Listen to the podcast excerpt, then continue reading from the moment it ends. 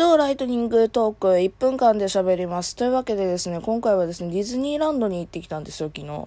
だからそれで自分用とか、その他諸々で買ってきた、えー、お土産をで紹介したいと思います。まず第1弾、えー、お箸、お箸ね、同居人とね、えー、ミニ、ミッキーとミニで、なんかおそろっち的なやつです。えー、続いてですね、フォークとナイフめっちゃ欲しかったのよ。ホーンテッドマンション仕様になってます。